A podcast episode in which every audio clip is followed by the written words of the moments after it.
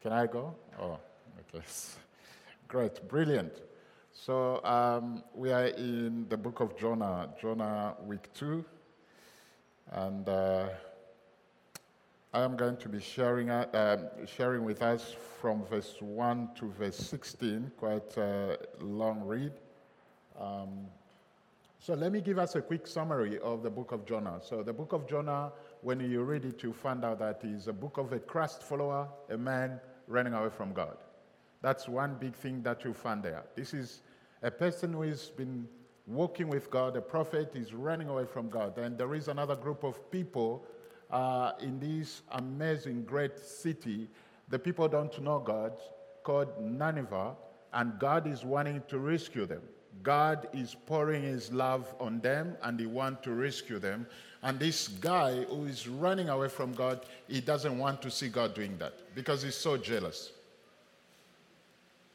He doesn't want God to rescue other people, he just wants him and God to be just with his people.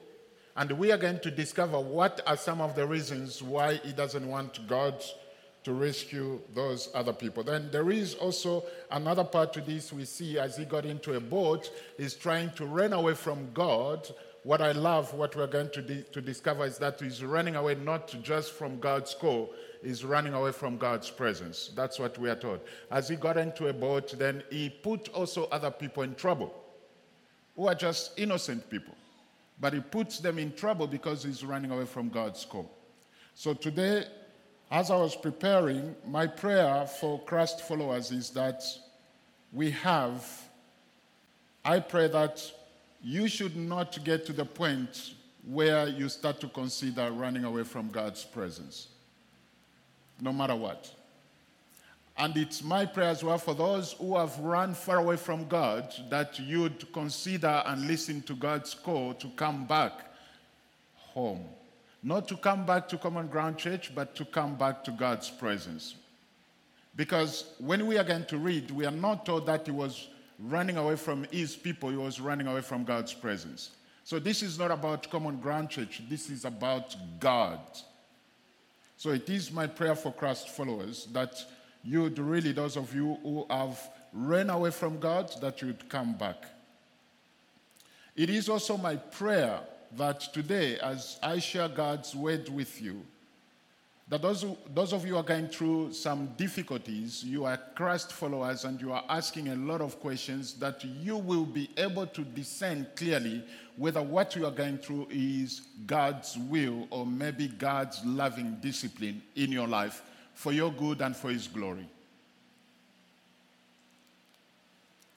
It is also my prayer that to those of you who are looking in, you are not yet Christ followers, that as I open as I share God's words with you, that you'd open your heart to the core of God in your life, to accept Jesus as your Lord and Savior. That, those are my prayers. So, because of time, and because you know that more often I live on the other side of African time, that side. So we have to go quicker without me wasting any of your time. Please, I'll invite you to go uh, to, to, to, open your Bibles to Jonah chapter 1. And uh, we are going to be reading uh, a few verses. Colin did an incredible job last week. I encourage you to go listen to his talk. That was uh, week one. I've got down here my first point is a runaway Christ follower. And we read verse 1 from Jonah chapter 1. Now the word of the Lord came to Jonah, the son of Amittai, saying, Arise, go to Nineveh, that great city, and call against it, for their evil has come up before me. But Jonah rose to flee to Tarshish from the presence of the Lord. He went down to Joppa and found a ship going to Tarshish. So he paid the fare and went down into it to go with them to Tarshish away from the presence of the Lord. This is God's word. Now, this is interesting. This is the guy who is known, he's a prophet of God. He's got integrity, he's got a reputation of saying yes, yes, yes to God. But the question that, the one thing that we discover here is saying no to God. Why saying no to this call? Why is Jonah saying, I am not going to follow what you are saying, God? The one thing we have to understand here is that this is not a small call that Jonah received. This is a call for Jonah to go deal with the enemies, to go face his enemies and the enemies of his people face to face. God is calling him to go and share the good news with the people who have been causing them trouble the people who have been doing so much evil things to them. So, in Jonah's view, in his heart, these people, they don't deserve God's grace, they deserve God's judgment and punishment. Why would God call me to go to them? So, Jonah has got a reason. He's saying, I am not going there. I would rather purchase a ticket to go on holiday.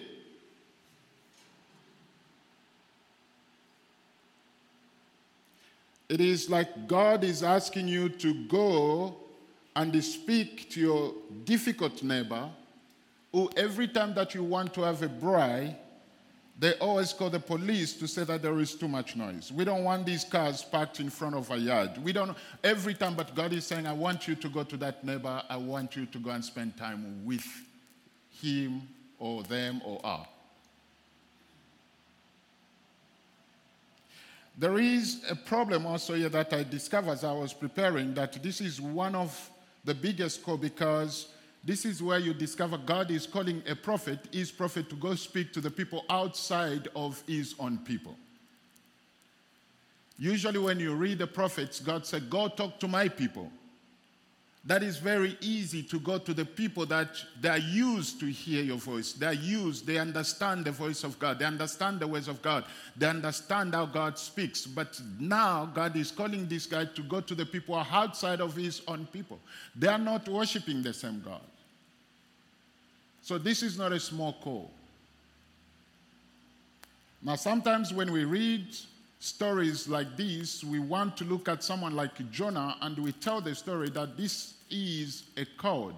How this guy ran away from God's presence, etc. But for me, we have to look into the story and ask ourselves the question where do I fit into the story? In this story. But when we look also into the call that God has called Jonah to go do, it feels like God is pouring the judgment on these people because he's telling Jonah to say, call out against that city and its evil. It's a call out against that city and its evil. Because their evil has come before me. So God saw their evil has come before me. But if you read Exodus, when God called Moses, you see that there is the similar kind of you know, language where God is, he said, I've heard their cry, their cries come before me, therefore I have come down to rescue them. So God is doing the same mission, but with two different groups of people because God is a kind God, He's a loving God.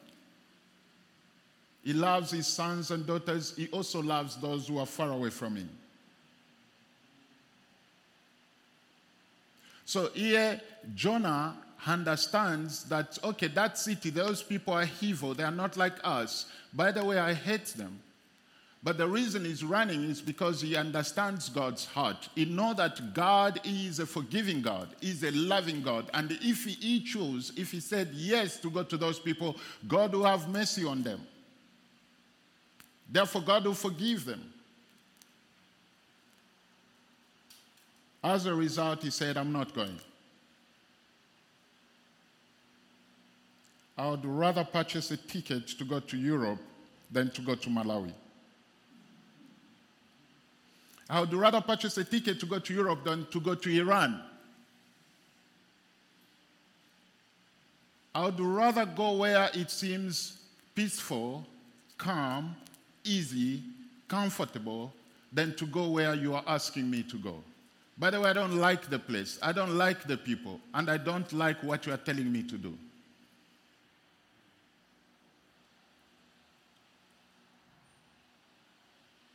When we read Exodus 6 7, it shows here that God has got a total different heart to that we discover from Jonah.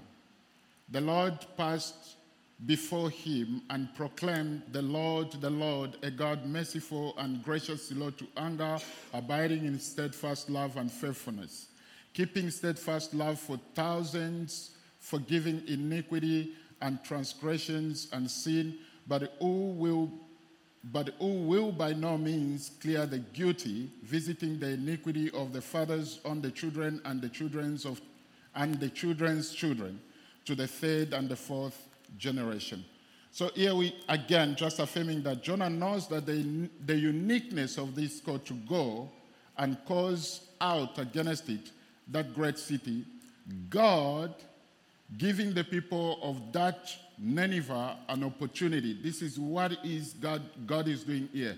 Is giving them an opportunity to turn away from their evil ways.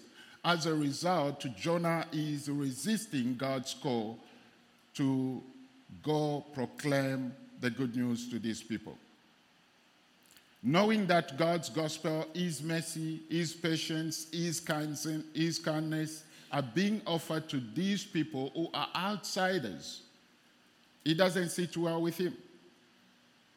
Now, one, one thing we have to understand with God is that when he called Abraham and his people, what God wanted to see happen with Abraham and his people is that they would experience his love and kindness the same way that they had experienced it, then they can do and spread it to all other nations so that they can become as the pillar or the foundation of God's love and kindness to many, many other nations. And that's how God gets to work, and that's how God's continue to work even today in and through his church.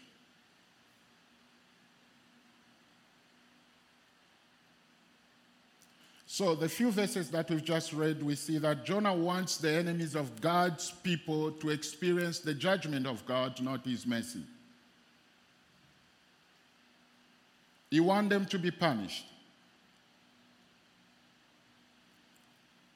I believe in Jonah's mind is thinking this kind of a call is going to cost me my credibility, my reputation, and the desires of his heart because we all have our own desires. And in most cases, we want our desires to go above God's desires. We are so concerned at times about our reputation. We are so concerned at times about our credibility. But we, therefore, then get to the point where we don't say yes to God's call because of that. And that is exactly what is happening with Jonah here. He's concerned about his own desires, he's concerned about his reputation, is concerned about his credibility. How are the people who know me going to say? What are they going to say if they see me going to those people? What are they going to say if they see me associating, sharing the good news with those people? They are not like us.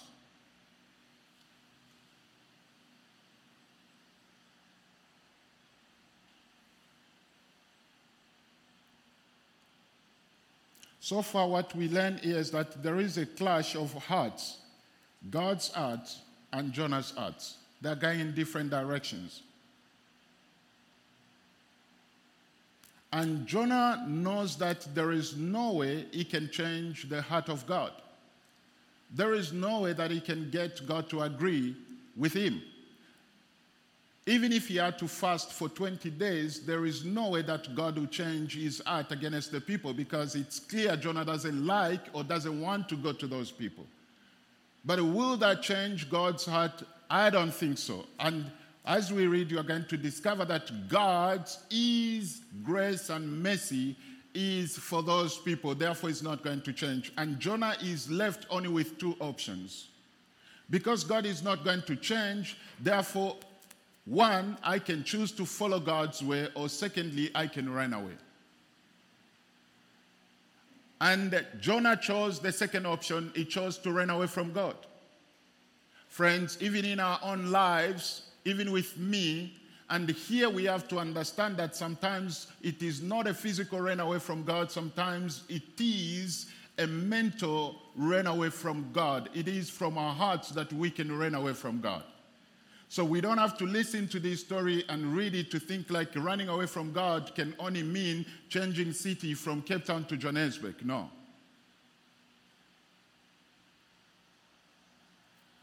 It could mean as well that people who are seeking a spiritual community that would cater specifically for them. God wants you to be where He has placed you, but yet you are looking to other experiences because you are feeling like you are not getting what you are looking for. But God is saying, I want you to be where you are. Because that's where I'm going to use you.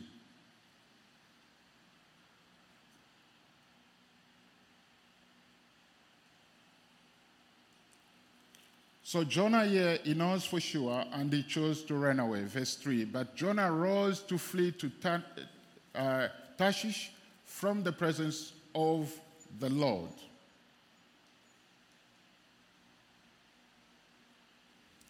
And if you are a Christ follower, this, is, this means running away from God. It is running away from God. And what makes it difficult here, we have to remember Jonah is a faithful prophet. He knows God, he knows the love of God, he understands God's mercy, he's got it all together, but he, has become a rebel. He's gone, he's going against God's will, he's going against God's voice, he's going against God's plan, not only for the people of Nineveh, but for his own life.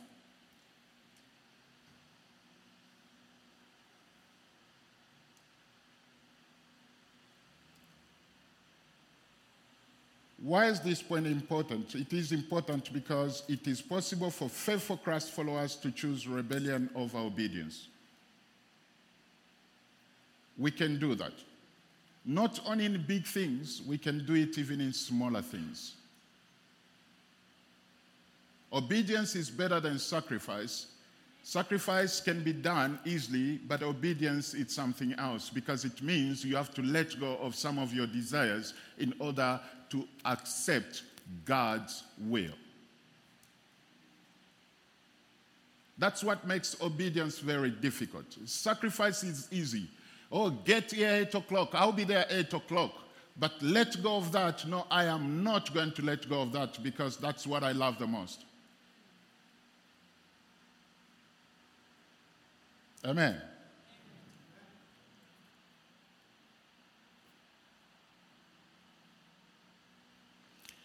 God is wanting to change Jonah's heart.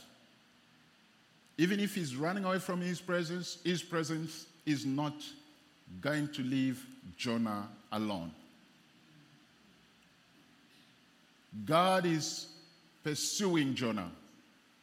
God will pursue you. God will pursue me. There is no way that even if we run away from his presence, he will pursue us, especially if He has work to do with you.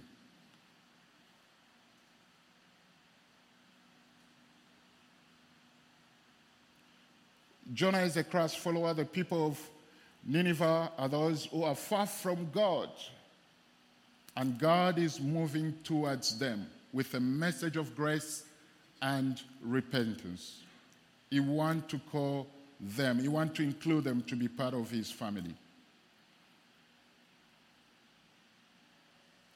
And I have to say this today we are dealing with a lot of rebellious Christian or Christ followers.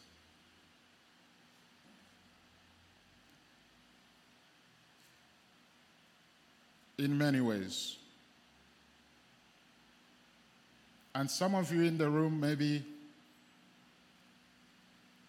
for years, you've already disconnected yourself, you've run from the presence of God internally, but physically you have remained. And maybe God this morning wants you to come back to Him. And some of you, maybe you are here this morning, you thought that God, God was done with you. But I want you to know that God is not done with you.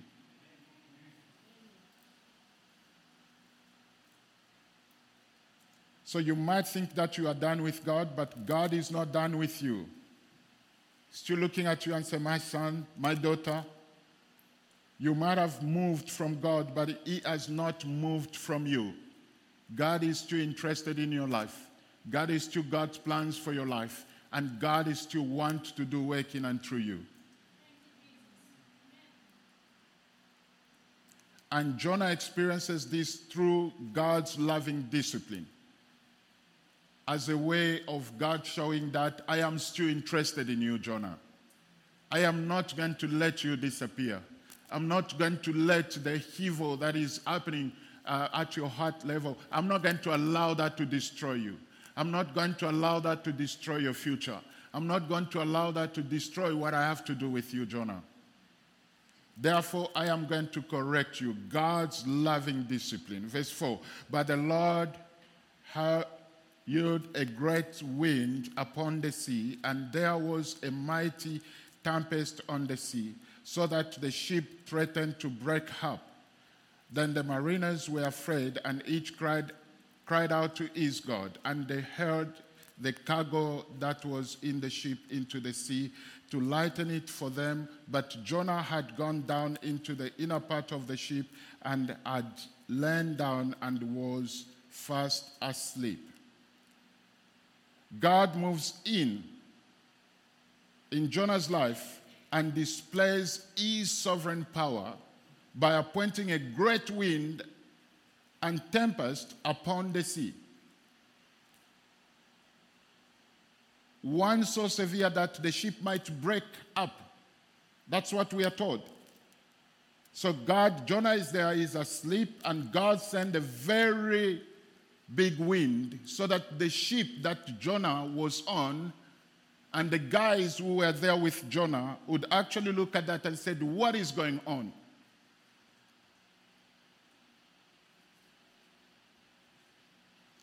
Here it is a sign of God who is showing that He's got a heart for people in Nineveh. But at the same time, God has got a heart for Jonah because he is his son. God loves for Jonah is not based on Jonah's obedience to what God has told him. That's why we can learn here that God is pursuing him not because he has said yes. God is pursuing him even when he had said no, and God is trying to discipline Jonah so that he can get him back to himself.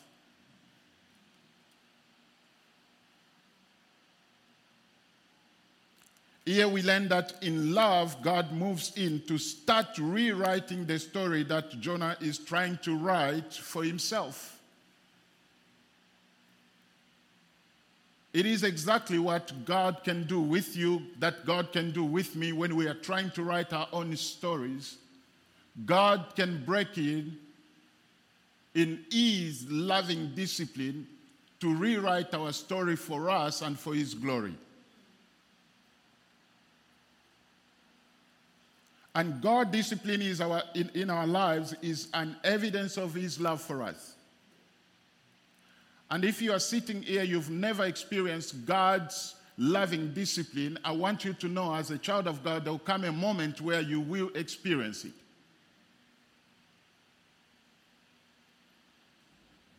And it is an evidence to show that we are really, truly sons and daughters of God when God can step in instead of watching us to go into a different direction, but He can bring in a loving discipline so that He can get us back.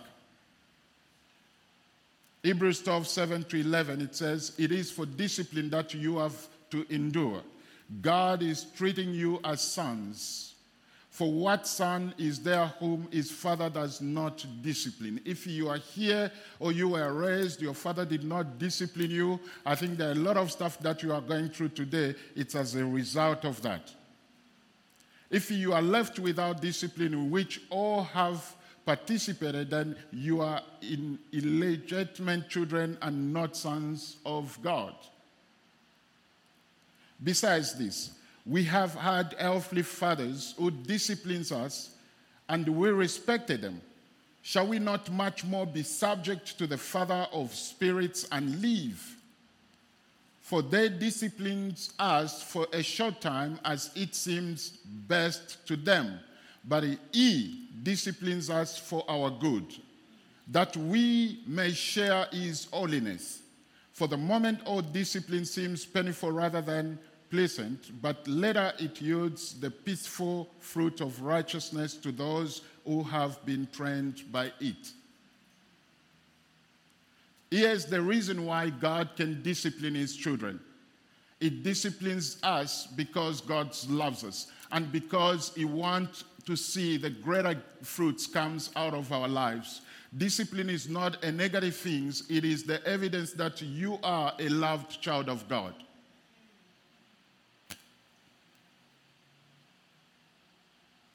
And when disciplined by God, it is God bringing about the peace and the joy of righteousness, the peace and the joy of living in his ways. That's the reason why God get to discipline us. Proverbs 13 24, it says this Whoever spares the rod hates their children, but the one who loves their children is careful to discipline them. Sabrina does that.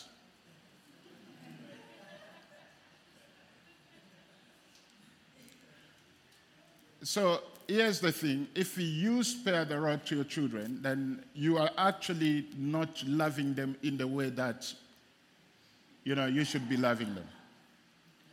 Not in a bad way, by the way. This is the Bible, it's not me. This is scripture.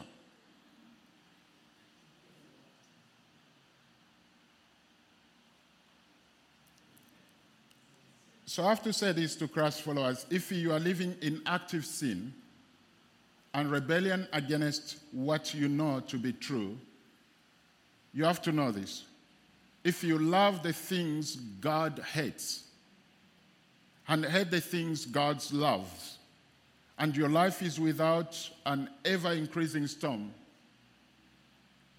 if you sleep fine at night and nothing bothers you because of those things, the things that God hates, or you never feel like you need God's correction or God's discipline, I would say you need to question if you have actually encountered Jesus.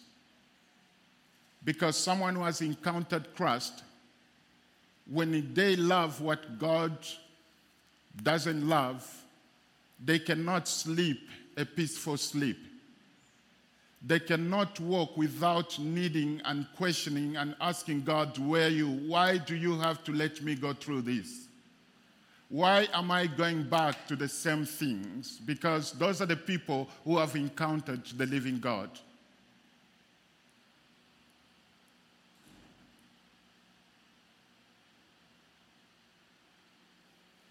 And one of the first steps in coming back to God is a waking up to the rebellion, waking up to the reality that some of the storms in your life might be the loving pursuit of God calling you back to Him.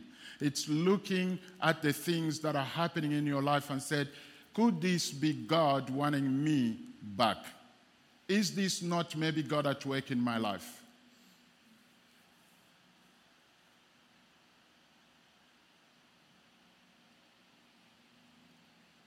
And today might be a gentle call to some of you to wake up and go back. To wake up and say, God, I'm here. I'm coming back home.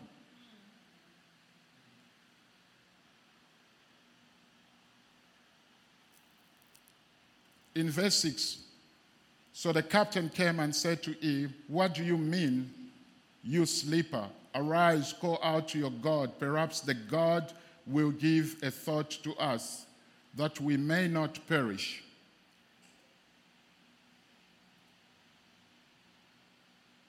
This is not a surprise for Jonah because Jonah knows that whatever is happening there, it is God at work. It's not a surprise to him. Jonah is on the boat. Now it's far harder for him to change anything because it's already is already there and the storm is getting bigger and bigger he's already said no to god He's already purchased the ticket. He's already on his way. He's running away from God's presence. And things are not getting things are not getting better where he is.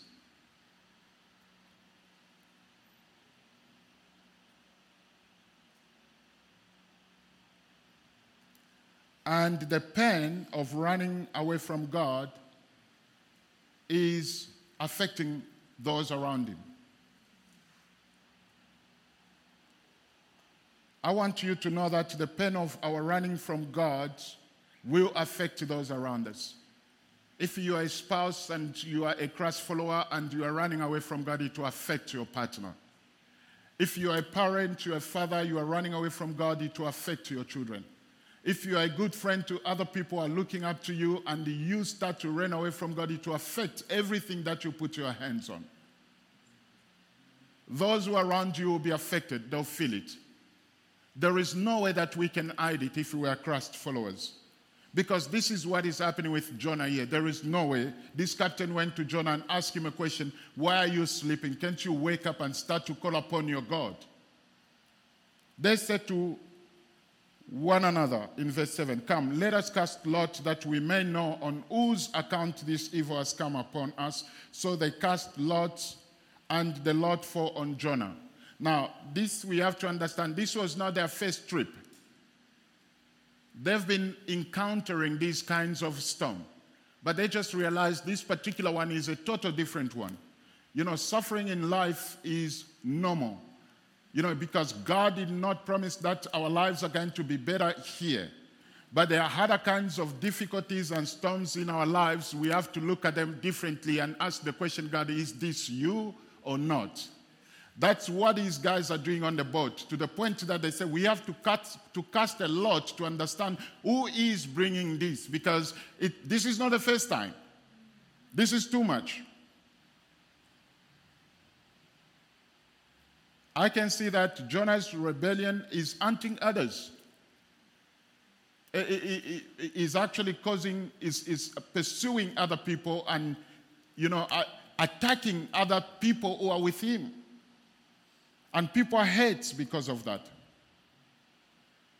I want you to think about the cargoes that they throw into the sea so that the boat maybe can have, you know, cannot sink the precious goods that they had to choose, they said, let's throw these cargoes in the sea. Maybe this storm is going to stop. Maybe what is happening here is going to stop. That is in a form of money. That's in a form of all, every effort that maybe you are trying to put into someone who is going through a difficult and you want to try and get them back. Maybe you say, if we can send this person into this course, this person is going to be right, then the rest of us we are going to rest. But it's not happening. This is what is happening here. They throw the cargo into the sea, but nothing is changing.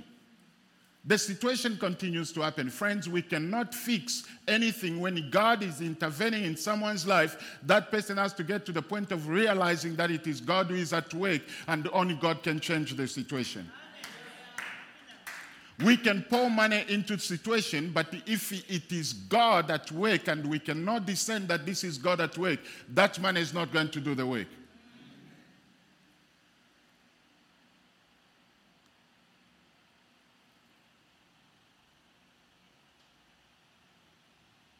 The sailors have been in storms, but this is like no other.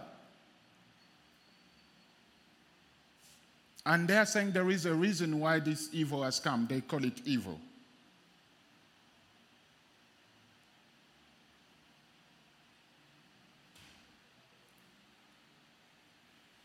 And I have to mention that running away from God, if you are genuine Christ follower, you are not going to lose your faith. But there are consequences, there are pain, trouble that you are going to be experiencing, which all the people around you will feel. It will be evidence to people. And God's discipline is simply a rewriting of our story so that we can align we can align it to the life of his story. The third point God's identity forming discipline. And I think when we are going through some tough time or difficulties, it is a time God's want to remind us of our identity and who He is. That's what we see God was doing with Jonah here. Then they said to him in verse 8, Tell us on whose account this evil has come upon us. Tell us. You, you know, tell us, because the lot fall on you. So now you have to explain to us in whose account, tell us in whose, on whose account this evil has come upon us. What is your occupation? Are you a pastor? Are you a deacon? Are you a Christ follower? Do you worship a living God? Are you a truly follower of Jesus? In other way. And where do you come from? We want to know where are you coming from? What is your country? And of what people are you? All these questions are bombarded to Jonah. And I can just imagine the picture. This guy is so scared. He's looking at these people, and they're asking him all these questions, but he knows what is happening.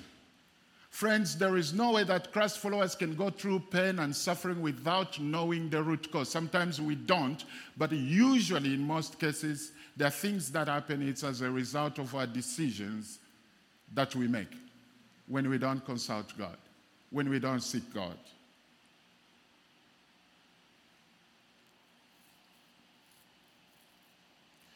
You will observe that when he first told them that I was fleeing from my God, they did not have a lot of concern, but when the they, they, they cast a lot and it fell on him, now they've got even more concern. They start to ask all these questions. Tell us what is happening.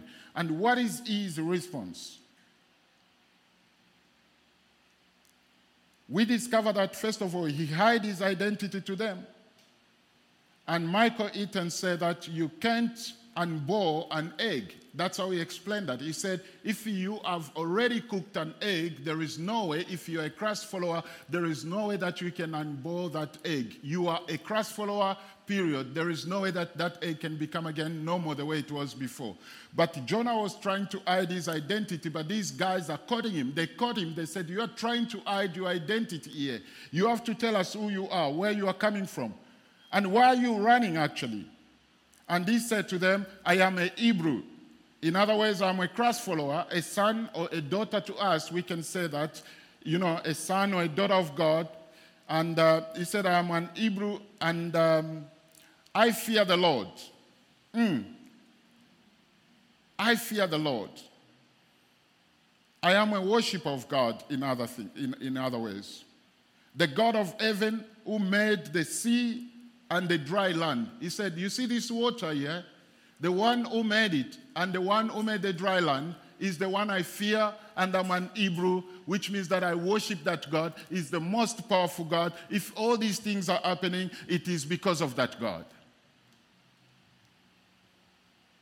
Here, at least we can have an idea the difference between pretending Christian and Christ followers.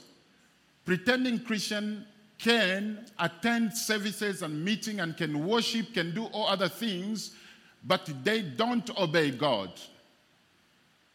But here, Jonah is reviewing his identity by saying, This is who I am. I'm an Hebrew. I worship this God. He is great. He's the one, the creator of all these things. He's not just an Hebrew. He's not just a Christ follower. He's not just following God. He's the person who believes so deeply that there is no other God in his life besides this God.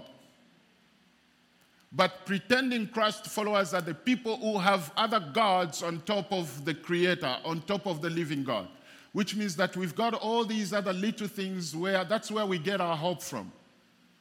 Either sometimes we get our hope from money, we get our hope from how much we have in our accounts. We we get our help from different gods, and there are times when we actually pocket God in different places. You know, we pocket God in this area of our lives. Yes, you are my God here, but you are not my God on this side. Therefore, I cannot be generous. You are my God here, but you are not the God of my sexuality. You are my God here, but you are not. So we can pocket God, but here we see that this is actually a genuine Christ follower.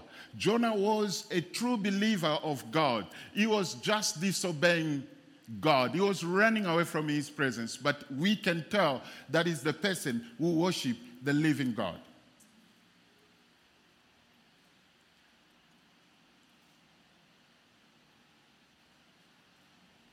Then these guys, we are told, because of time in verse 10, we are not going to read it on, on the screen. I encourage you to go read it. He said that the men were so scared, they were afraid. And they said to Jonah, What is this that you have done? What is this that you have done? You are running from the presence of God. How can you run from this God? And this identity that you have, These are the people who are far away from God. Remember from start, they said, let's call upon our gods. They did call, but now that they come closer to Jonah, they say, but you are running from this God. It's Jonah, because of his running from God and the situation he put others in, it actually got them too closer to God. The pagans get closer to God. They can see the hands of God in the life of Jonah, and whatever is being in trouble against them, they look, they say, This God is different to our God.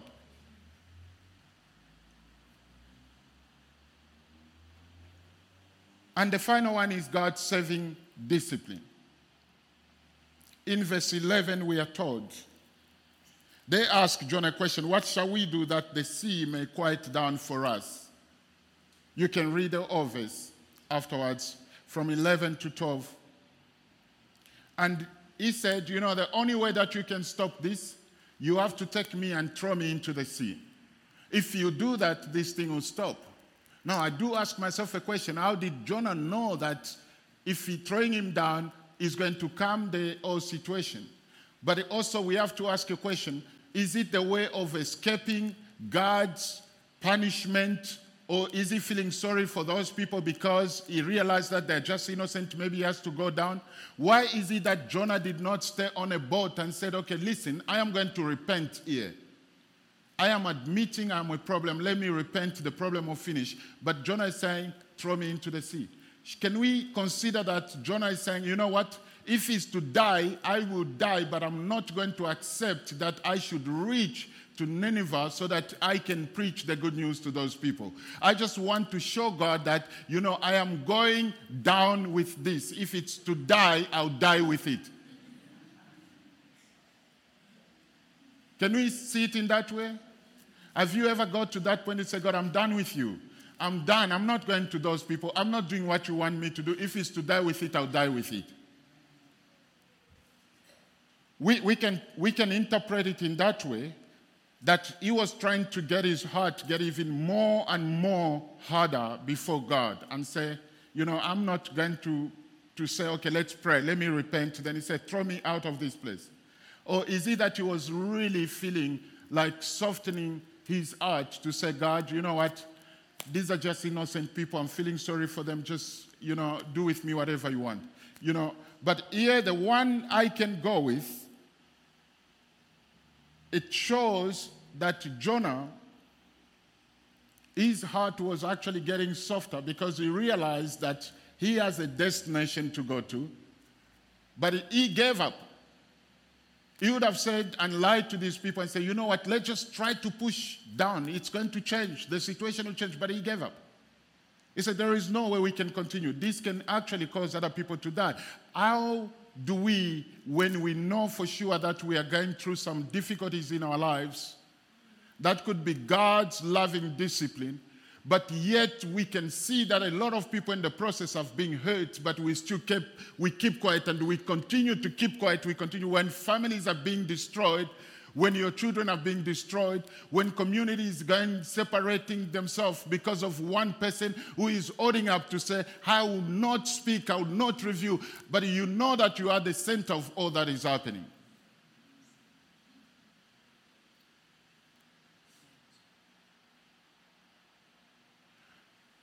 We read in verse 13 in, in landing. We've already gone uh, for, I'm going to be rebuked for this. It's 45 minutes already and we are going to land. This is the problem when you don't get me to preach two weeks in a row or three weeks, then I bring all my baggage with me and I want to. Friends, I struggle with this personally. I struggle with this sense of surrender. I think as human, we struggle with that where God is pressing on you and you know for sure this is God, but we struggle to surrender. In verse 13, we can see that these pagans guys, they don't know God, but they start to feel sorry for Jonah. They didn't want the blood of Jonah to be in their hands. And we are told that they tried to push so that they can get to the dry ground, but it was not possible. And Jonah insisted that they should throw him out. We are going to hear more next week about the outcome of that. In verse 14, then we are told, Therefore they called out to the Lord, O Lord, let us not perish for this man's life, and lay not on us innocent blood, for you, O Lord, have done as it pleased you. So the act of Jonah saying, Throw me into the sea, those guys the guys who were pagans, because of Jonah's acts and accepting not to continue with them, they believed in God. They worshiped the living God. They said, We don't want the blood of this man to be in our hands. Do as it please with you, Lord. But because the Christ follower accepted to read well the situation that the person who is doing this is not is not my auntie, is not my uncle. I am responsible. It's God who is in charge of what is happening into my life.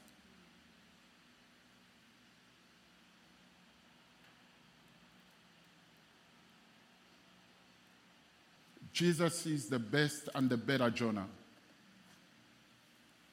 He did not ask anyone to throw him into the sea. He volunteered himself and he said, You know what? I will go, not because I'm running away from my father, but because I'm willing to see not only Nineveh to be saved, but I want everyone to come to the knowledge of my father. The world, I want them to come to know who my father is. Jesus chose himself to walk through the difficulties of life. He went on to the cross. That is one of the symbol of the worst wind ever that he had to go through. So that you and I can come to the knowledge of who God is. Can I invite us to stand?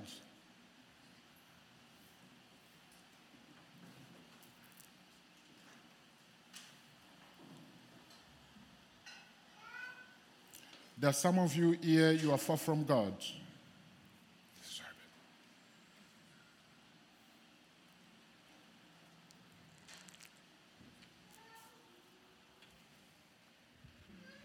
I'd love to say this to you. The innocent blood that those people refused to take in their hands, God did exactly that with Jesus. He said, I'm going to take this innocent and a blood in my hand. I am going to give my one and only son to die. Not for a small group of people, but I want my son because he's put up his hands willingly. I'm happy to carry the blood, the innocent blood of Jesus. And he did it so that those of you who have ran away from him can come back when you see and understand the love and the kindness of God that he has displayed through the death and the life of Jesus Christ. And this morning I want to ask you will you come back home? Will you stop running from God the Father because He loves you and He has a work to do with you? He's concerned about your plans, your future, and the desires of your heart. And God wants to align your heart to His heart. He wants to align your desires to His desires because His desires are better than your desires.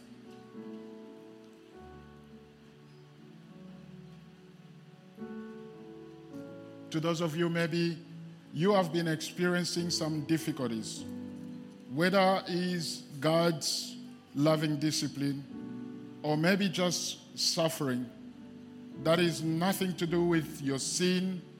Maybe it's got nothing to do with God discipline in your life. I want you to know that it is in those moments when our real identity get to be displayed before our neighbors, our friends and colleagues at workplace, when they'll see how we will walk through those difficulties, they will accept and worship our God. They will say that we are truly, truly who we say we are. Dear Lord, I thank you. I bless you for our time together this morning. Father, I pray for my brother and my sister. Those perhaps have been running away from you for years, maybe not physically, maybe not changing of spiritual community, but at a heart level, God, that their desires are not aligned to, aligned to that of yours. Lord, I pray for your grace. I pray for your mercy. Lord, I pray for families here this morning. Those maybe marriages that one part or one, one spouse or the other, Lord, has been wrestling with the question of your love, your kindness, your mercy, your grace. Lord, can I ask that you bless them? Can I ask that you reveal yourself to them? Dear Lord, I pray for those who have been struggling with the issue of identity. Our high schoolers in this room, maybe struggling with the question of whether they really know you, whether they've really come to believe in you, Lord. I pray that you'd help them through your grace and your mercy, that they will come, they will encounter the, the real, living, and loving God to the glory of your name. Thank you, Lord. In your name, Christ, I pray. I pray for those who don't know you, that they will come to say yes to Jesus. That here I am, you know me, you have my number, you have the plan for my life. I surrender to you. Be my Lord and Savior. I pray for those, Lord, that I will say yes to you today. In your name, Christ, I pray. Amen.